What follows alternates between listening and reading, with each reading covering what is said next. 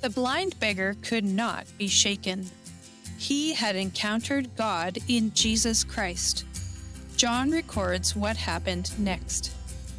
So, for the second time, they called in the man who had been blind and told him, God should get the glory for this, because we know this man Jesus is a sinner. I don't know whether he is a sinner, the man replied, but I know this. I was blind, and now I can see. But what did he do? They asked. How did he heal you? Look, the man exclaimed. I told you once. Didn't you listen? Why do you want to hear it again? Do you want to become his disciples too? Well, good morning, everybody. Welcome to Cross Church once again. Beautiful Sunday morning. Welcome to Reverend uh, Dan Murphy. I see him here from our head office. Welcome you this morning. Thank you for being here. And Pastor Allen, he returns next Sunday. So we look forward to having him return. He'll be taking us back into the book of Acts, the series about the Holy Spirit at work through the apostles. Now, I just want to take a moment before I go any further to say how much I, and I'm sure all of you, really, really appreciated Pastor Joel and Pastor Andrew speaking these past two Sundays. Yes, let's, let's give them a, a round of applause. Show our appreciation for them. They really, really did a great job. I really appreciated both of them deeply uh, listening to them explain God's word, walking us through this particular story in John 9, and really allowing the Holy Spirit to work through them, in them, and through them, and, and teaching us and helping encourage us. So, really appreciate both of you, and I look forward to hearing from both of you again in the near future.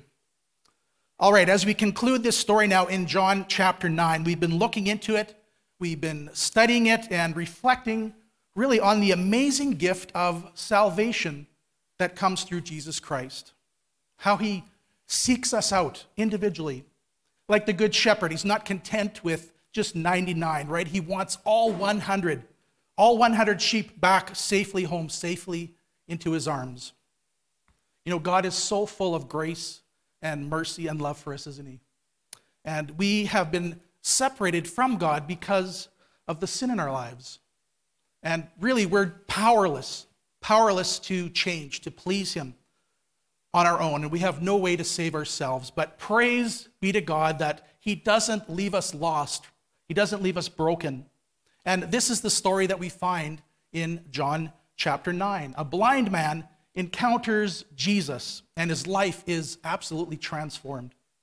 And so, this morning, as believers who see and experience this transformation in our own lives, the power of Jesus Christ working in us, and we see what he's done for us, we know that it's real, it's true. And like this man, we can have the boldness to proclaim the truth and be a witness in all situations we come across. We can stand firm in our faith. Amen? Amen? That's what I want to encourage us with this morning. Through this man's story, through a little bit about my own story, and as you think about your story this morning, each of us can grow strong and we can stand firm in our faith.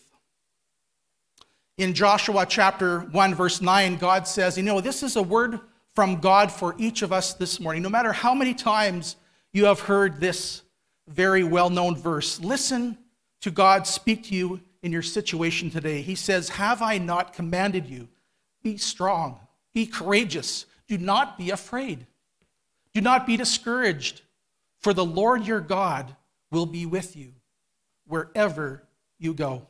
You know, we could, we could just end it right there this morning, couldn't we? Yeah. Standing firm on the promises of God. We don't stand firm in our own strength, but in the mighty power of our Almighty God. And Paul, he writes this powerful word, another very well known verse. And God reminds us that we can do all things through Christ who gives us strength. Philippians 4:13. You know, we can even rely on God to strengthen us with the right words to say in, in whatever situation that we find ourselves in.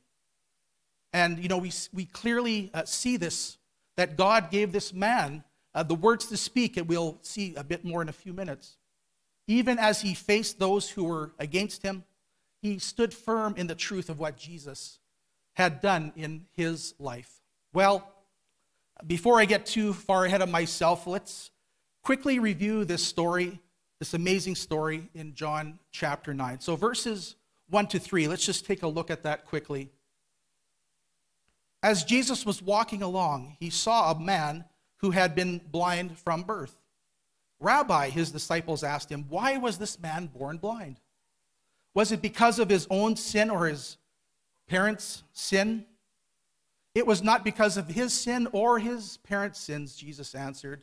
This happened so the power of God could be seen in him. So, in this exchange here, Jesus, he was not thinking about the past. He wasn't focused on the current situation, even. But the disciples, rather, in their weakness, their focus was in the present and certainly in the past. But Jesus, he was looking forward, wasn't he?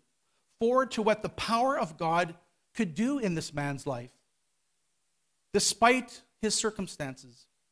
Jesus, of course, wanted to heal the man physically, but most importantly, spiritually, to give this man a new life in Christ, to give him life with real purpose, and to give him the gift of eternal life. So Jesus does something very interesting, kind of strange. He spits on the ground to make mud, and he rubs it in this man's eyes. And he tells the man, Now go wash yourself in the pool of Siloam. And maybe someone helped him there. We don't know how he got there, but we do know is this man, he listened to Jesus. And he did exactly what he said. And John records that he came back seeing. And he was testifying. He was excited to tell his family and his neighbors. He was telling them all about what had happened to him, how he had been healed by Jesus. And he shared his story with boldness, didn't he? Telling all those around him what Jesus Christ had done for him. Now it becomes even a little bit more interesting because you would think there'd be celebration, but instead of that, instead of celebrating this miracle, these folks now take the man to the religious elite of the day, the Pharisees. And remember, the Jewish rules were very, very strict. You were not allowed to do any sort of work on the Sabbath, and apparently, even healing was not okay. Mind blowing. But anyway, so they begin to question the man on what has happened. And he replies to them, Well, the same as before I said, he put the mud over my eyes, and when I washed it away, washed it away, I could see. Verse 16 now, some of the Pharisees said, This man Jesus, he is not from God, for he is working on the Sabbath. Others said, But how could an ordinary sinner do such miraculous signs? So there was a deep division of opinion among these Pharisees. And as Pastor Andrew mentioned last Sunday, you remember these Jewish leaders, they had announced very strongly that anyone saying that Jesus, that he was the Messiah, they would expel that person. They would throw them out of the synagogue. So the people were really afraid of these Pharisees. And the Pharisees now had even gone to this man's parents to ask him, Is this your son? And is it true? Was this man your son? Was he born blind? You know, the Pharisees, they did not want to believe it, did they? They wanted to cast doubt on Jesus, they wanted to cast doubt on this man's story. They did not want to acknowledge that Jesus had done a healing in this man. But even in their threats, in their arrogance, even though many people feared these Pharisees and dared not do anything to make them upset, after this personal encounter with Jesus, picture this this man, this former blind man, is now filled with extreme boldness. He knew what had happened to him, and he was overjoyed that he could see.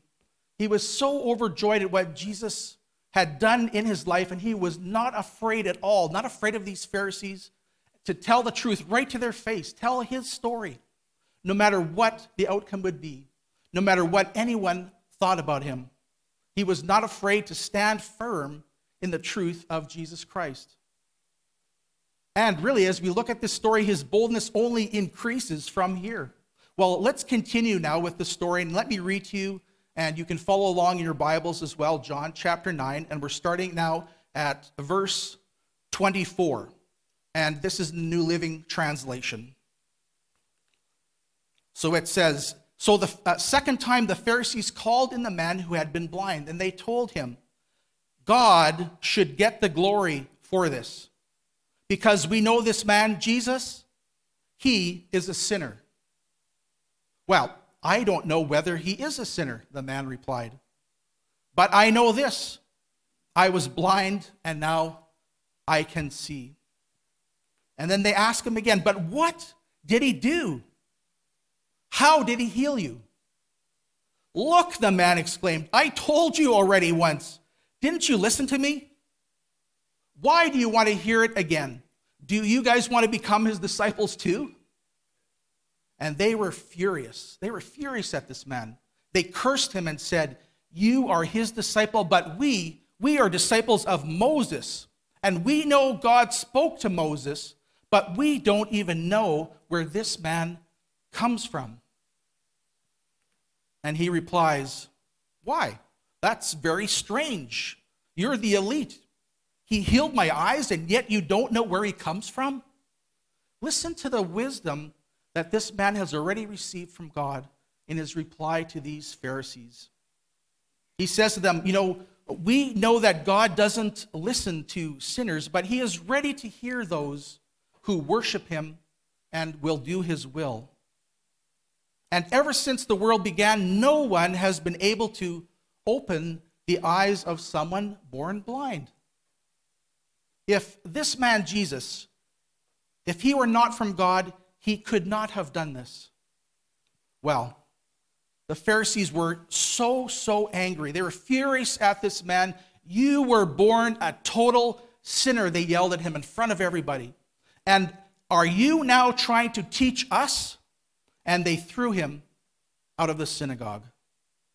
Well, Jesus heard what had happened, and he found this man, and he asked, Do you believe in the Son of Man? And the man answered, Who is he, sir? I want to believe in him. Well, you have seen him, Jesus said, and he is speaking to you. Well, yes, Lord, I believe, the man said, and he worshiped Jesus.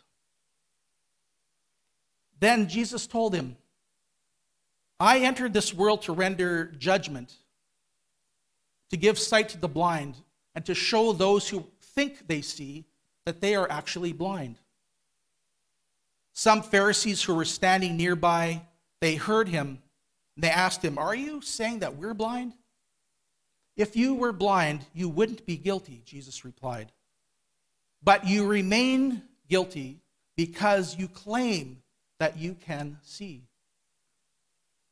Now, sadly, the ending to this story here, it's the story of our world, isn't it? It's a story of people claiming, we know the truth, there's no creator, we know better than that, God does not exist. The former Governor General of Canada, maybe some of you would remember this, she made some very flippant comments at a gathering of scientists a number of years ago. And she said, Why in this day and age are we still discussing if life was possibly caused by divine intervention? And she said, And how can people believe that still today? We live in such an advanced, learned society. Well, from the beginning of time, people have rejected God. The history of the Israelites turning away from God. Again, Pastor Allen or Pastor Andrew mentioned last Sunday, and he took us through different scenarios, different miracles that God had performed. But in the end, the Israelites kept turning away from God. And John, he writes in chapter 12, verse 37, he says, But despite all the miraculous signs that Jesus had done, most of the people still did not believe. And then in verse 42, he writes these powerful words. He says, There were those who did believe in Jesus, even including some of the Jewish leaders. But listen to this it says they, they would not admit it. They believed in Jesus, but they refused to admit it. They were afraid.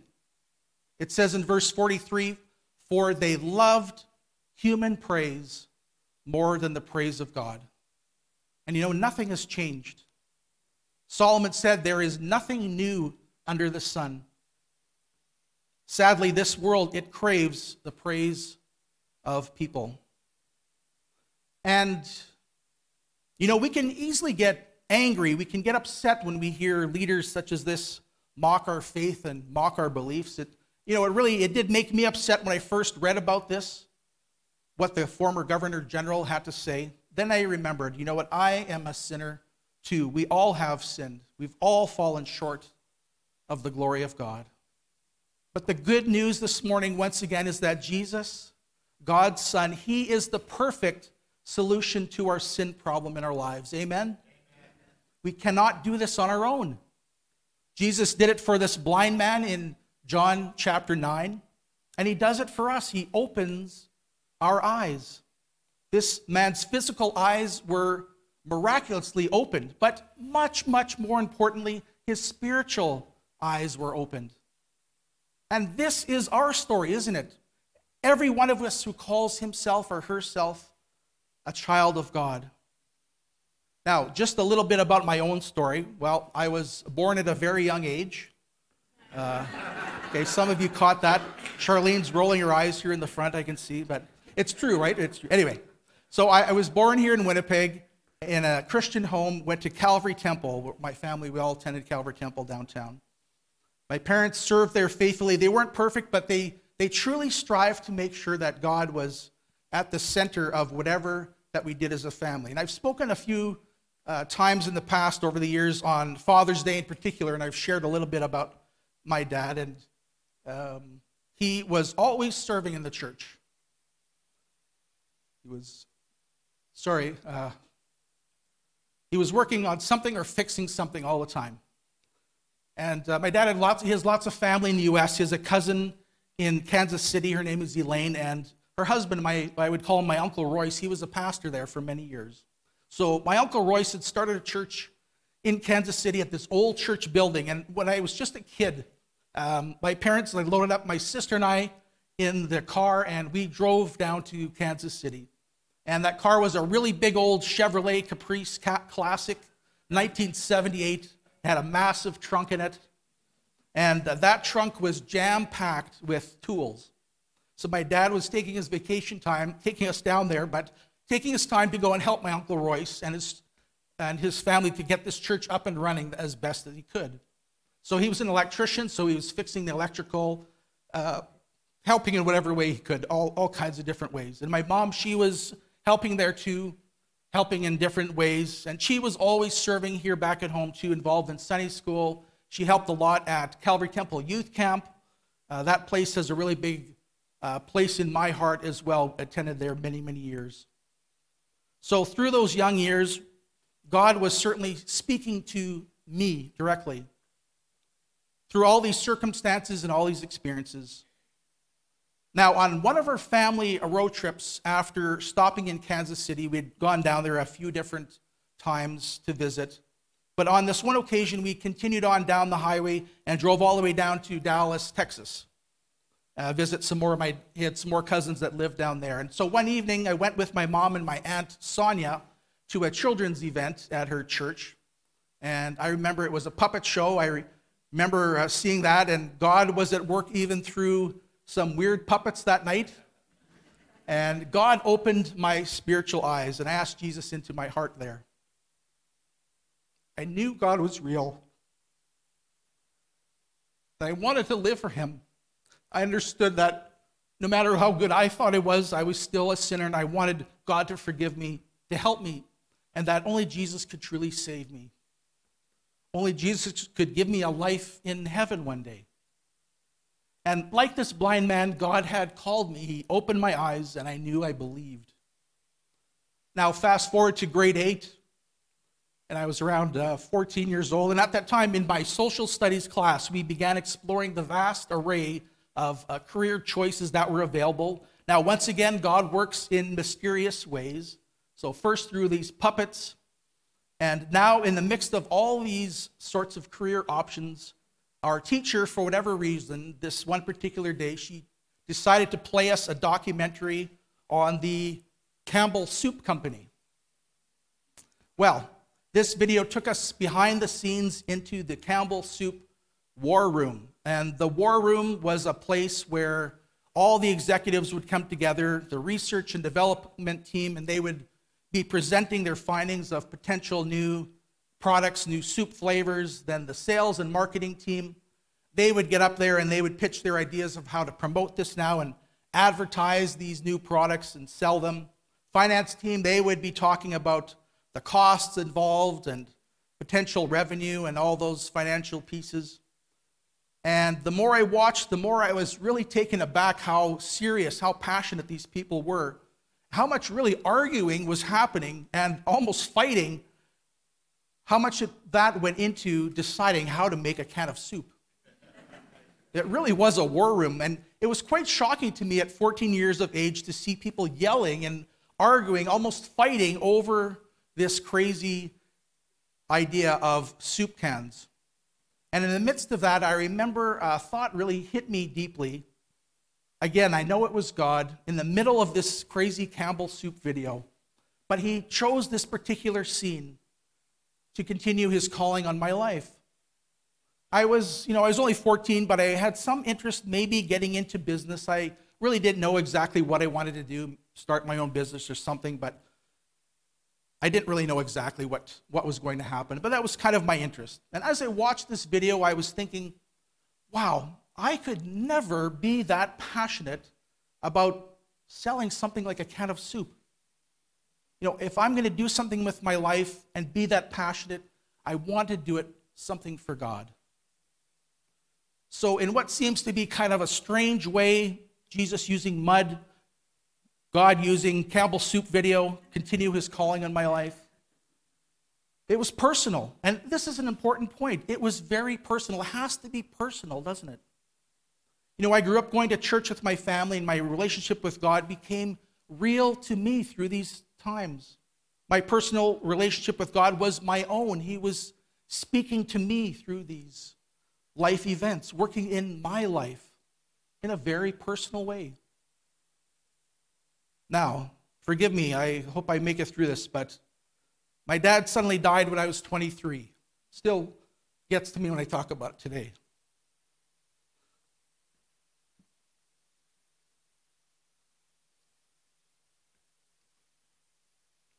I was sitting at the hospital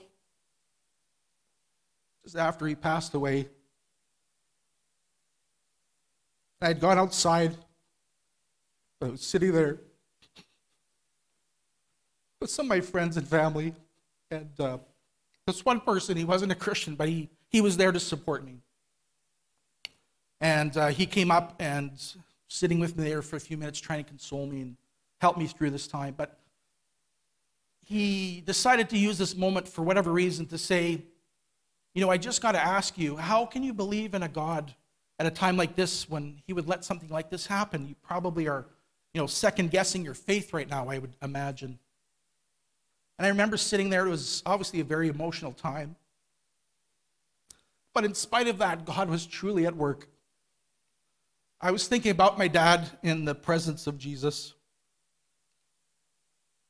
And I thought about these words from Paul in Romans 5. And he says, Therefore, since we have been made right in God's sight by faith, we have peace with God because of what Jesus Christ our Lord has done for us. Because of our faith, Christ has brought us into this place of undeserved privilege where we now stand. And we can confidently and joyfully look forward to sharing in God's glory. I remember these words, they lifted my spirit. In verse 3, Paul continues, and we can even rejoice when we run into any problems and trials, for we know that they help us develop endurance. Endurance develops strength of character, and character strengthens her confident hope in salvation. And this hope, this hope that we have, will not lead to disappointment, for we know how dearly God loves us because He has given us His Holy Spirit to fill our hearts with His love. My personal faith in Jesus was so real to me at that moment. Even in such a difficult situation, I was able to stand firm in my belief in Christ, stand firm in my faith. I was not shaken by these events of that day or by this person's doubt. My faith was on solid ground. The love of Christ, it does not disappoint, does it?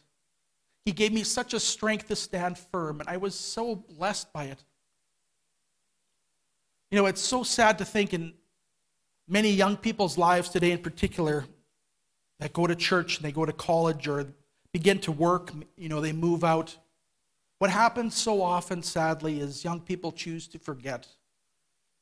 They choose to walk away from the faith that they've grown up in. And it's because it was never personal, it was never their own faith. They didn't develop habits to help build and grow their own faith in God, their own personal relationship with Christ Jesus. Not getting into the Word of God, maybe hanging out with people who didn't believe, didn't desire to be disciples or to be holy moment by moment. You know, I'm so thankful we have these nine habits here at Cross Church to help guide us. And if you don't know what the nine habits are or what I'm referring to this morning, please, please come speak to me after or talk to one of our staff or volunteers. You really need to know about this great tool to help equip you, to help you grow in your faith. So, young people who walk away, maybe they've never been confronted with the question, Are you truly converted? Remember, Pastor Allen talked about that in the week one of this, service, of this uh, series. I was talking to my daughter Lauren uh, the other day, and I didn't recall this particular story before. I, uh, maybe it slipped my mind, I don't know. But she was saying back in around grade 10, she got into a discussion with her teacher at school, and he had grown up in the church, but he chose to go his own way. And now he was trying to convince Lauren, you know what? You can choose your own way too. She didn't have to necessarily continue to believe what she had been taught growing up that she didn't have to accept the faith of her parents. She could just choose to believe what she truly believed in her heart. Just follow your heart, he would say, and be like him. She could walk away from the church and just find her true self and her true beliefs. Well, what was meant to open her eyes to the truth uh, did exactly that. This encounter made her take very, very personally what she believed, what direction she was going to go into. Would she stand firm in her faith? Would she, as Jesus said in Luke 9 23, would she deny herself? Would she give up control of her life? Would she submit fully to Christ? Would she believe in him and do what he says and humbly take up her cross and follow Jesus daily? And yes, this is what she decided in her heart. Of course, I'm so proud of her for that.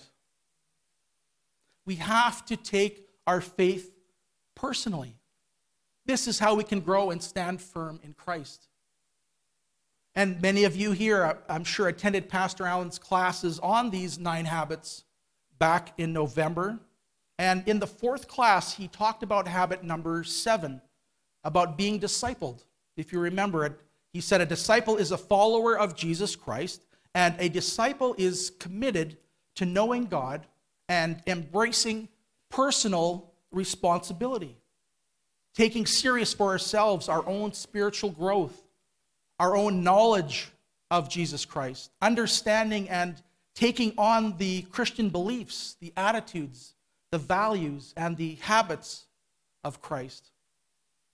Being a disciple of Christ means so much more than just the transfer of information. It's so much more than feelings or experiences. Discipleship is all about imitating our teacher's life, our master's life, the life of Christ. Faith truly is believing God and doing what he says. It's about life transformation. So, even seeing great signs and wonders. You know, th- this is not enough. In John chapter 9, it's clear that even seeing signs and wonders, this was not enough. How many were there and they witnessed Jesus healing this blind man, and yet they doubted? They feared rejection. They desired to please man more than God.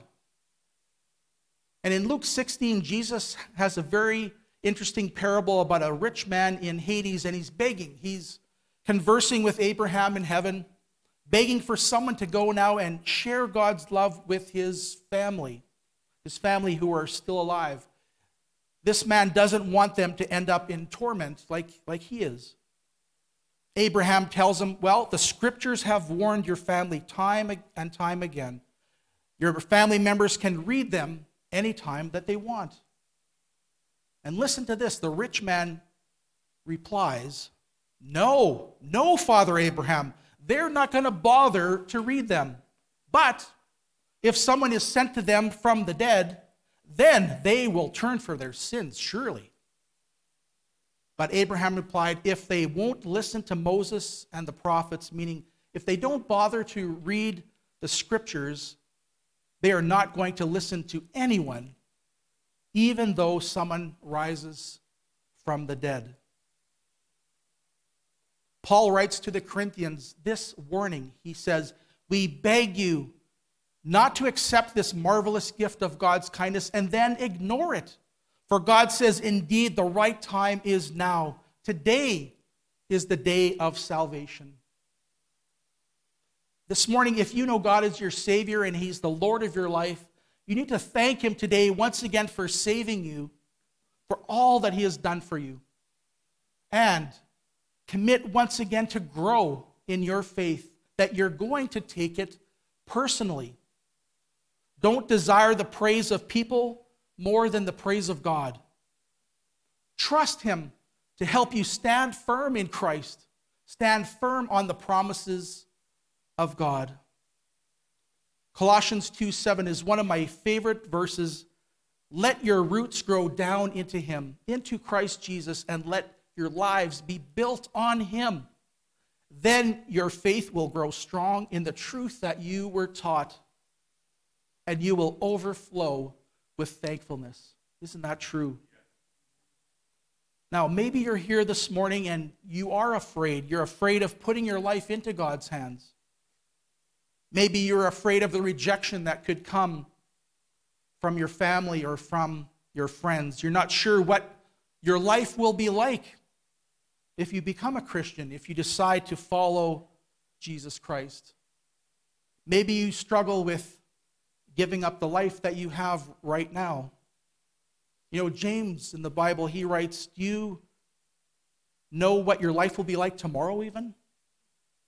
Our lives are like the morning fog here a little while, and then they're gone. It's unpredictable life. It's short, it's like a vapor. When Jesus was talking to Mary and Martha in John chapter 11, he says, You don't have to wait for the end. I am right now the resurrection and the life. The one who believes in me, even though he or she dies, will live. And everyone who lives believing in me does not ultimately die at all. You know, I encourage you don't wait. Don't wait. Put your life into God's hands today. God says, indeed, the right time is now. Today is the day of salvation. I'd be happy to speak with anyone after the message today if you want to chat more about this. Well, you know, uh, before each gathering, before we get up here and lead in some songs, the singers and the musicians, we all gather in the back and we have a time of prayer. And we pray for all of you here. And our prayer basically every week is that it's part of an old chorus that says, So forget about yourself, concentrate on Him, and worship Him. We pray that we all can, everyone here, that we can put aside whatever is happening in our lives. We want to put aside whatever happened this morning. We want to put aside whatever happened this past week, whatever happened in the past year, you know, good or bad. Whatever it is, we pray that as a congregation, as a family here at Cross Church that we can set all these things aside and concentrate on Him and worship the God Almighty, the Lord God Almighty. Singing together, it reminds us corporately, doesn't it, as a family, as, as God's children, that our faith is firm, it's solid. It gets our eyes back on the rock of our salvation. And just like this man in John 9 who didn't back down when confronted, we can stand strong in our faith in our Savior and our Lord, Jesus Christ. We have the power of God living inside of us. Another favorite verse of mine, Philippians 2:13. The Almighty God, through the Holy Spirit, He is working in us, inside of us. And His goal is to give each one of us who have submitted to Him the desire and the power to do what pleases Him. Praise God for that. It's not in our own strength. We stand firm in our faith because we know God. We have experience. We, have, we know that it's real. And this is our story this morning, isn't it? God is at work in us and through us, and we can stand up to the enemy's attacks and the enemy's schemes.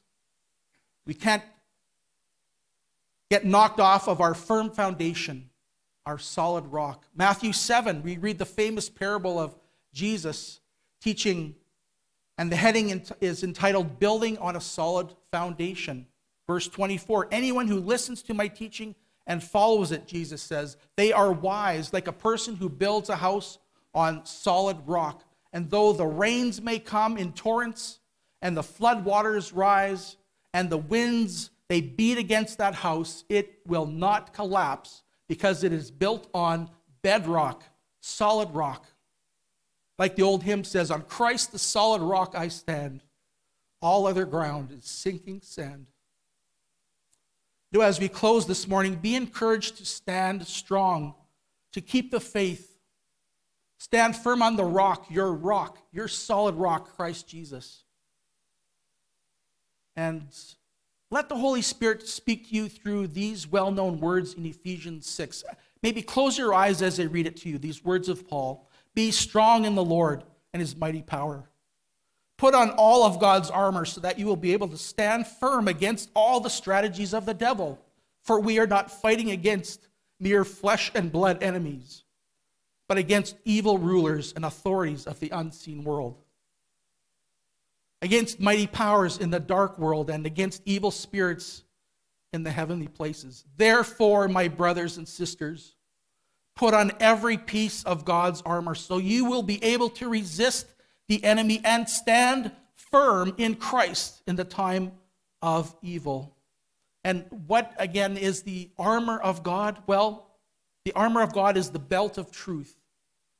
Jesus said that He alone is the way, the truth, and the life. No one can be saved by any other means except through Jesus Christ. The breast plate of righteousness, protection for our heart. We need to live holy moment by moment. The shoes of the gospel and God's peace.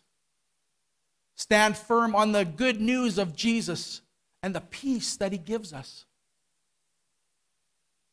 The shield of faith, our faith, our personal relationship with Jesus Christ, our story it goes before us and defends us from doubters or anything that comes against us. The helmet of salvation, protection in the battle of our mind. And this is really the primary place of spiritual battles. And finally, the sword of the Spirit, the word of the Almighty God. Keep it sharp for battle. Read it daily. And then Paul says, if you have the armor of God on, then praise God. After the battle, you will stand firm in Christ Jesus. Hallelujah. You know, whether you became a Christian one day ago or 40 years ago, it's still good news for us today, isn't it? And we can stand firm on this good news day in and day out, no matter what comes our way as believers in Christ, this truly is our story. And, you know, I hope this story of the blind man has caused you, has really caused each and every one of us to remember our own stories that Jesus seeks out and wants to save those who are lost. And we can be encouraged once again that when we are saved, that we can stand firm in Christ Jesus. God is at work in us and through us by the power of the Holy Spirit. What a blessing and a great privilege it is to be counted as a member of the family of God, to be grafted into the vine, to become an heir, to be called a son, a daughter of God. Amen. Amen. Let's all stand and let's bow our heads as I close us in prayer this morning. Thank you, Lord, for the family of God. How encouraging it is when we hear these stories and we remember our own personal stories of a sinner saved by grace. Thank you, Lord, that we can stand firm in Christ because you, through your Holy Spirit, are at work in us and through us. And may we take seriously the call to go and grow in our grace and our knowledge of the Lord and Savior Jesus Christ. May today, this coming week, and for as long as you have us on this earth, may we desire to know you more, Lord, and make you known to a world that so desperately needs to know this great love of Jesus Christ. Help us to grow our roots deep down into you, and then after the battle, we will be standing firm in Christ. Thank you, Lord. Go with us now, I pray, in Jesus' name. Amen. Amen. God bless you. Stand firm in Christ this morning.